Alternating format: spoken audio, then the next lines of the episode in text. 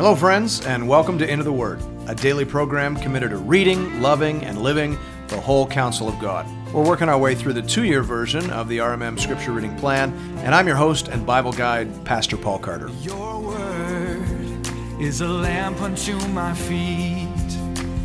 Hope you have your Bible open in front of you today to Psalm 62. I love what Stanley Jaki says about this psalm. He says, This psalm is not so much a prayer addressed to God as an admonition to oneself. Meditation is often a sermon where the same person is the preacher as well as the audience. Closed quote. I think that is true. David has a wider definition of prayer than many contemporary Christians do. In Psalm 5, David talked about inviting God into his thoughts. For David, that's a type of prayer. David says to God, I- am going to be doing some thinking now, God, and I want you to be there while I'm doing it. If I'm taking a wrong step or feeling something I shouldn't be, I'm asking you to correct me. That's prayer, that's meditation.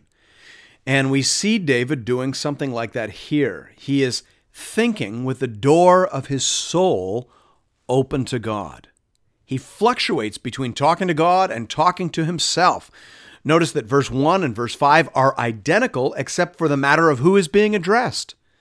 David is speaking to God in verse 1 and to himself in verse 5. That is the nature and flavor of this particular psalm. David is stressed, David is under pressure and under duress, and he wants to be sure that he is thinking and feeling aright. And as soon as he opens himself up to God, everything changes, as indeed so often it does. Hear now the word of the Lord, beginning at verse 1. To the choir master, according to Jeduthun, a psalm of David. For God alone my soul waits in silence. From him comes my salvation. He alone is my rock and my salvation, my fortress. I shall not be greatly shaken. David begins his thoughts and prayers by focusing on some foundational truths. Before you address what you are confused about or nervous about, remember what you are certain about.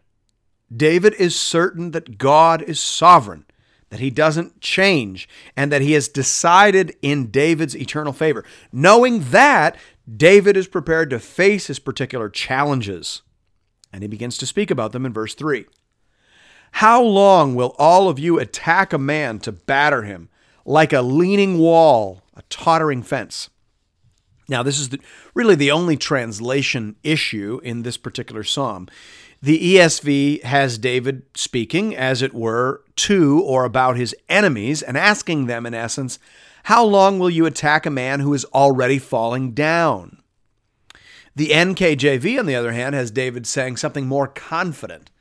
The NKJV translates verse 3 there this way how long will you attack a man? You shall be slain, all of you, like a leaning wall and a tottering fence.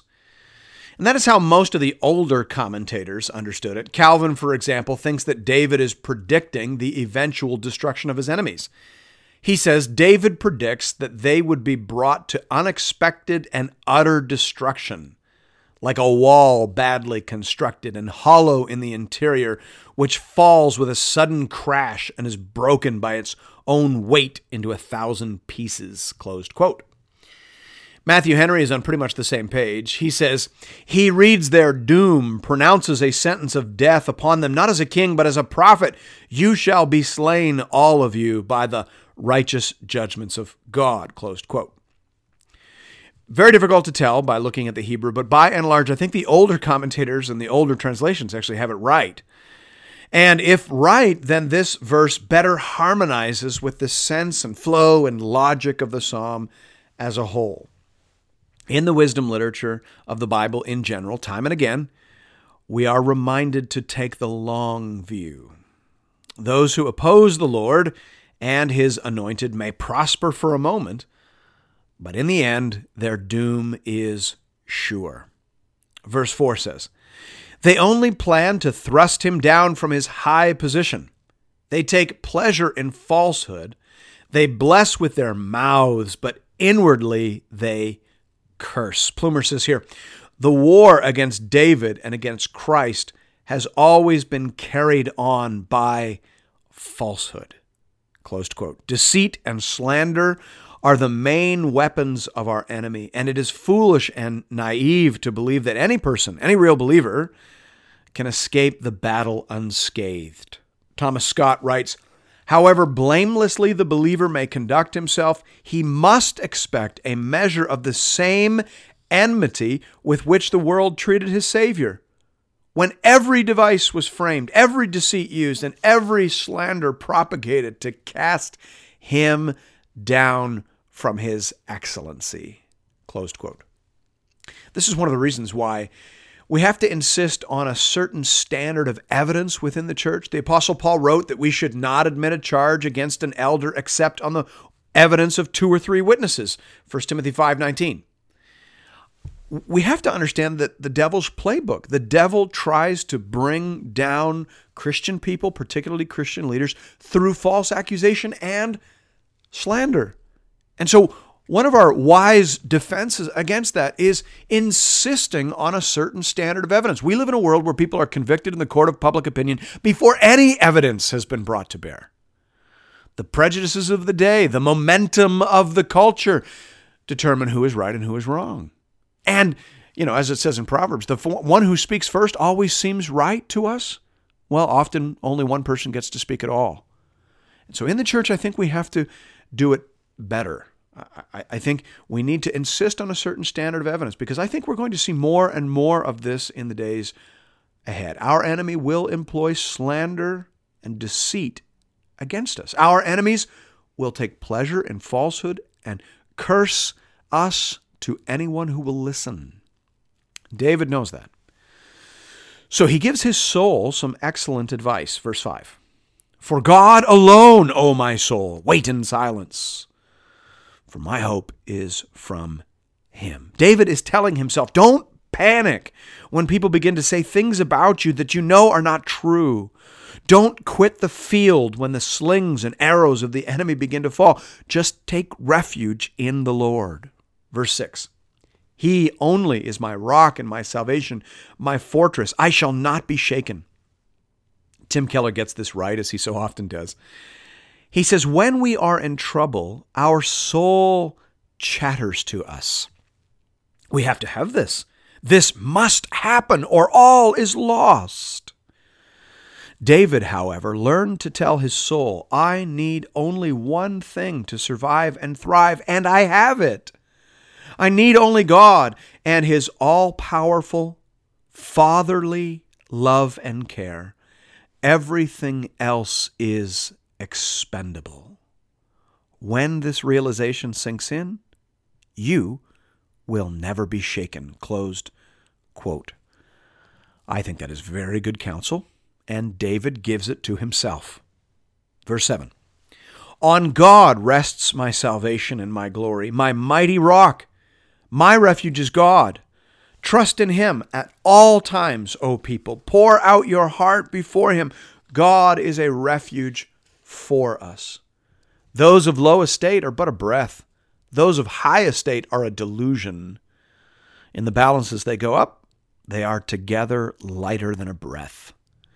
Frequently in the Psalms, we are reminded not to put our hope in men, in people, be they great or be they common. And this is a fantastic reminder in our hyper politicized age. The right politician will not bring about revival, nor will the wrong politician bring about the apocalypse. Put them in the balance, and they will barely move the scale. Ultimately, what matters is what God is doing at the moment. Ultimately, what matters is being on the right side of that. Verse 10 Put no trust in extortion, set no vain hopes on robbery. If riches increase, set not your heart on them. Thomas Scott says helpfully here reliance on increasing riches, however obtained, is idolatry and totally inconsistent with the life of faith. Quote.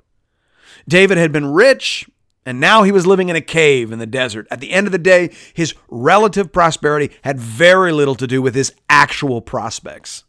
Again, what really matters is being on the right side of God. Verse 11. Once God has spoken, twice have I heard this, that power belongs to God, and that to you, O Lord, belongs steadfast love, for you will render to a man according to his work. In the end, sooner or perhaps later, God will do what is right, what is faithful, and what serves the end of his glory and our everlasting good, and no other. That is what believers and that is what David said to himself and to his master. Thanks be to God. Now, the RMM plan has assigned us two Psalms for today, so we'll take a quick look also at Psalm 63. This psalm, according to the ascription, was written by David while he was in the wilderness of Judah. We assume from the fact that he refers to himself as the king in verse 11 that this refers to the time he was in the wilderness while running from Absalom, as opposed to the earlier time when he was running from Saul.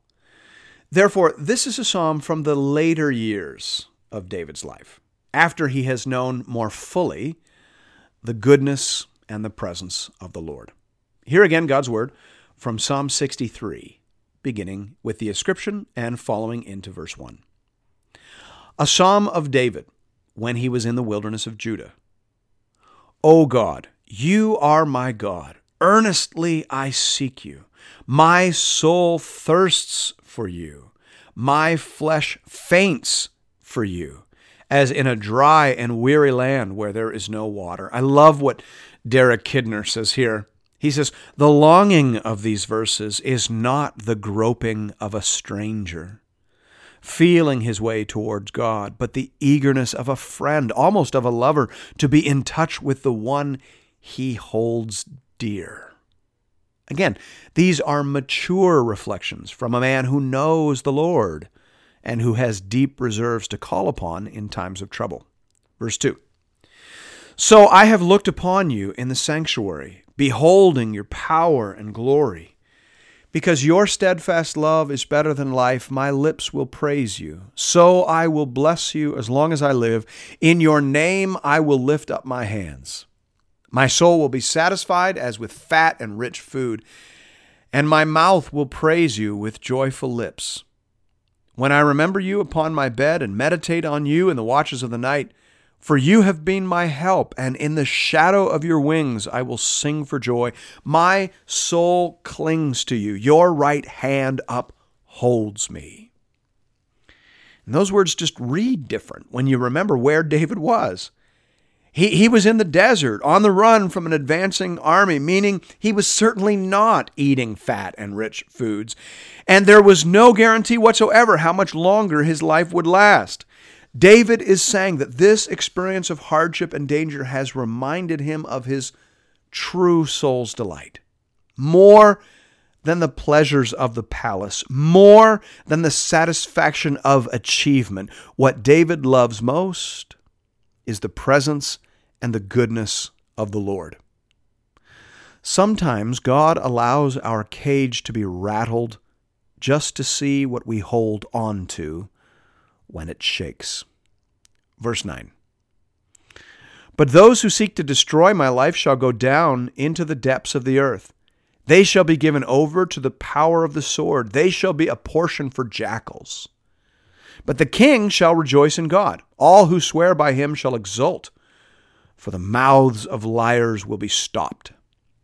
Once again, the Psalms remind us to play the long game. It never pays to oppose the Lord's anointed. As they persecuted David, so they persecuted Christ. And by extension, so will they persecute the disciples of Christ. But their end is certain. All who stand opposed shall perish. They shall be judged and condemned and forgotten. But the king shall rejoice in God, and all those who are loyal to him shall also rejoice in God, as in the case of David, how much more in the case of Christ. Trust in the Lord, endure what he decrees, delight in who he is, and eagerly await the day of his appearing. Old Testament and New. This is wisdom. This is faith.